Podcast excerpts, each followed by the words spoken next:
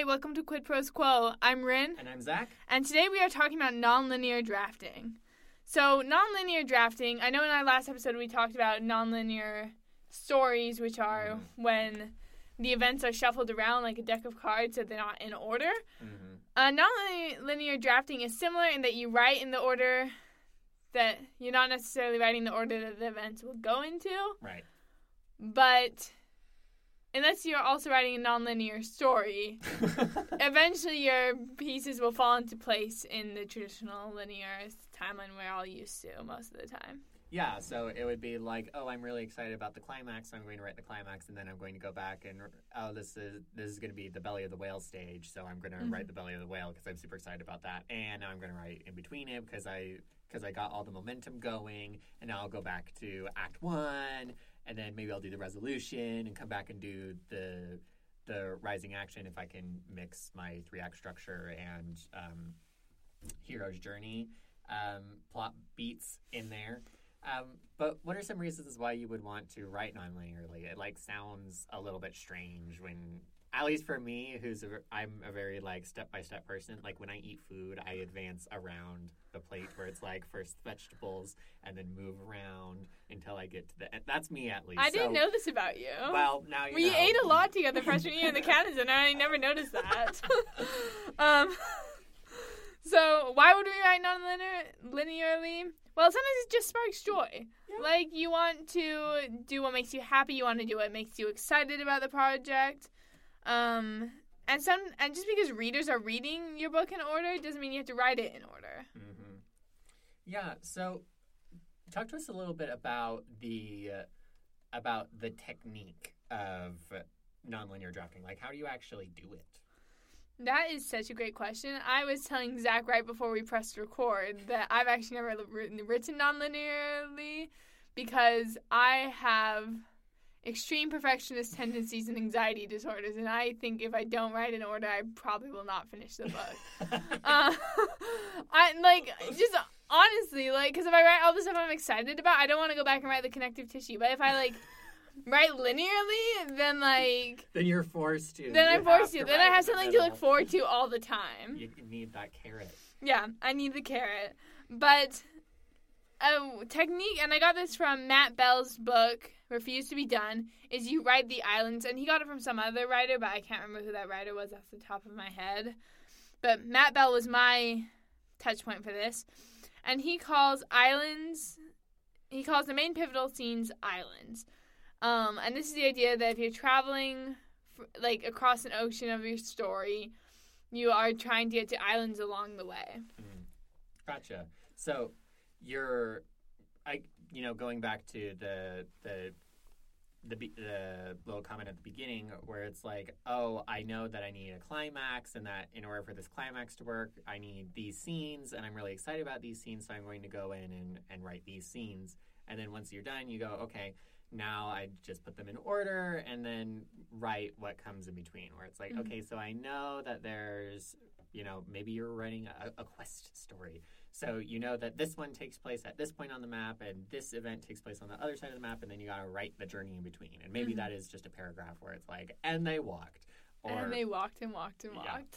or maybe it's like a, a big old long chapter where it's like, and they found trolls along the way. I'm It's a watching. tra- the, travelogue, Yes, like yes. Lord of the Rings or whatever. I was just about to say I'm rewatching the Lord of the Rings trilogy right now, so that's kind of what's on my. I wondered if that's what you were watching. I wondered if that's what you were referencing. But Uh, yeah, Um, I think one of the the big advantages of nonlinear drafting is that the islands help you to determine the most interesting parts for the reader because the things that are most interesting for you to write are probably going to be the most interesting things to read. yeah, And so once you have those things together, it can help you to ask questions about the connective tissue to say, do I actually need that? Can I cut it or can I embed it in something else? yeah, something like that. Um, where many times you don't need a travelogue. Maybe you can just do like a you know like a screen wipe or the equivalent of a screen wipe in your draft, um, rather than doing the whole like and they walked for twelve days and this is what they this is what my main character thought about the entire time and this is what they ate for dinner and it made them sad because it reminded you know whatever. yeah, exactly. Um, I just had something to bounce off of that. Oh, what was it? I totally lost it. Oh no. It's okay. If I remember, I'll come back to it. Otherwise, I'll just edit this out. Non-linear podcast recording. That's what we're doing right now. We're doing now. non-linear podcast recording. Woo! Now I can't edit it out because we had to have that joke in there. oh my gosh. Um. Yeah, and then an important like thing to remember is that something brought you to this project, like something you were excited about. Oh, on readers being excited to read the part. Yes. It reminds me of the quote that's like, "Oh, if you're bored writing it, people will be bored reading it." Yeah. Um, and I think that only applies to a first draft because if you obviously if you're on your fifth draft and you're just writing the same scene again, you're probably a little bored of it. But like if it is your first draft and like this is boring, then your readers are going to think it's boring too. Um, so if you just skip to something exciting, then like you can get that momentum back and then add spice and like life back into the scenes that you're struggling with. Mhm. But anyways, something brought you to this project. What was it, and why are you waiting to do what brings you joy? Yeah, I'm a, I'm a big fan of this quote from Mary Poppins Returns where Emily Blunt says, Today or never. Oh, nice. And I think that writing can be like that, where it's Mm-hmm. like, okay, you know what, today or never. I'm going to do this today.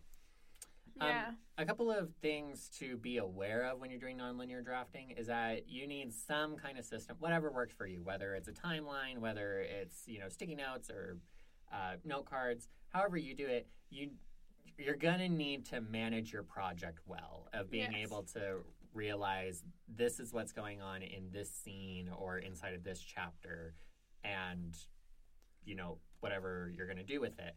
And you also need to be aware of which things are happening that need to be foreshadowed earlier and make sure that you include it when you're either when you're drafting, you know, when you're drafting the islands or when you're doing the connective tissue is being like, okay, well, this happens in the note I said Chekhov's gun. Which Yes. Chekhov's which guns are going off where like when do you need to hang them on the mantelpiece?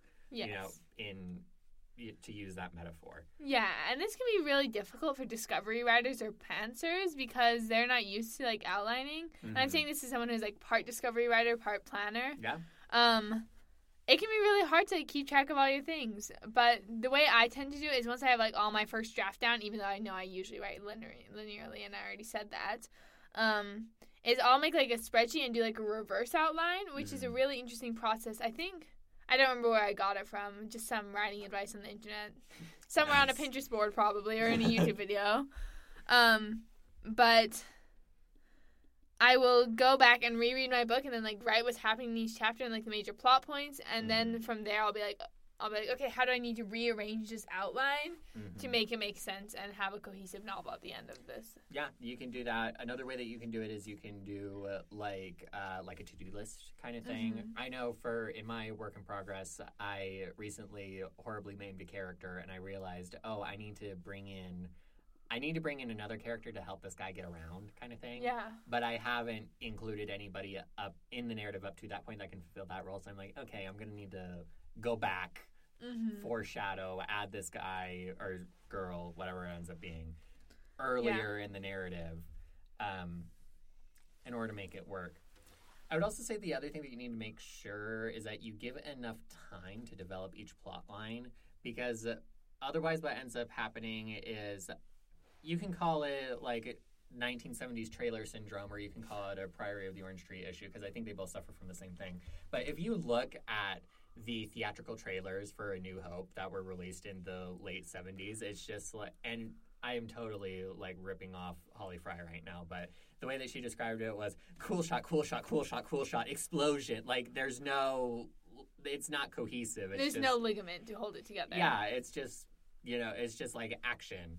Um, and you can make an argument that you know modern movies are like that. Um, but when I was reading Priory of the Orange Tree, like yes, all of the plot points were foreshadowed, but for me, as I was reading it, I was like, why is this all happening? Like, I need a little bit more like development, or you know, it's like, oh my goodness, there are dragons here. Where, where, what? Where did they come from? What's going on? And I mean, even though I knew the answers to those questions, it was still like, uh, wow, this was not a slow burn at all. It was like a firecracker or whatever. Yeah. So there's definitely an there's definitely an art to figuring out how long to let something sit on the back burner before you blow it up. Yeah, that makes a lot of sense. Uh, just to recap what we talked about this episode, you can write non-linearly if it works for you, if it sparks joy. Um, you can write the islands, which are the main pivotal scenes and the ones you're excited about, and then and then write the connective tissue. Because sometimes it's easier to fill in the blanks in between the major events than to start with a blank page and be like, okay, I want them to get to this first major event, but I don't know how. Right. Um, and then you need to manage your project and make sure you give enough time to develop each plot line and to foreshadow what Chekhov's guns are firing. Yeah. Awesome. Thank you for listening to Quid Pro Quo. We will see you next week.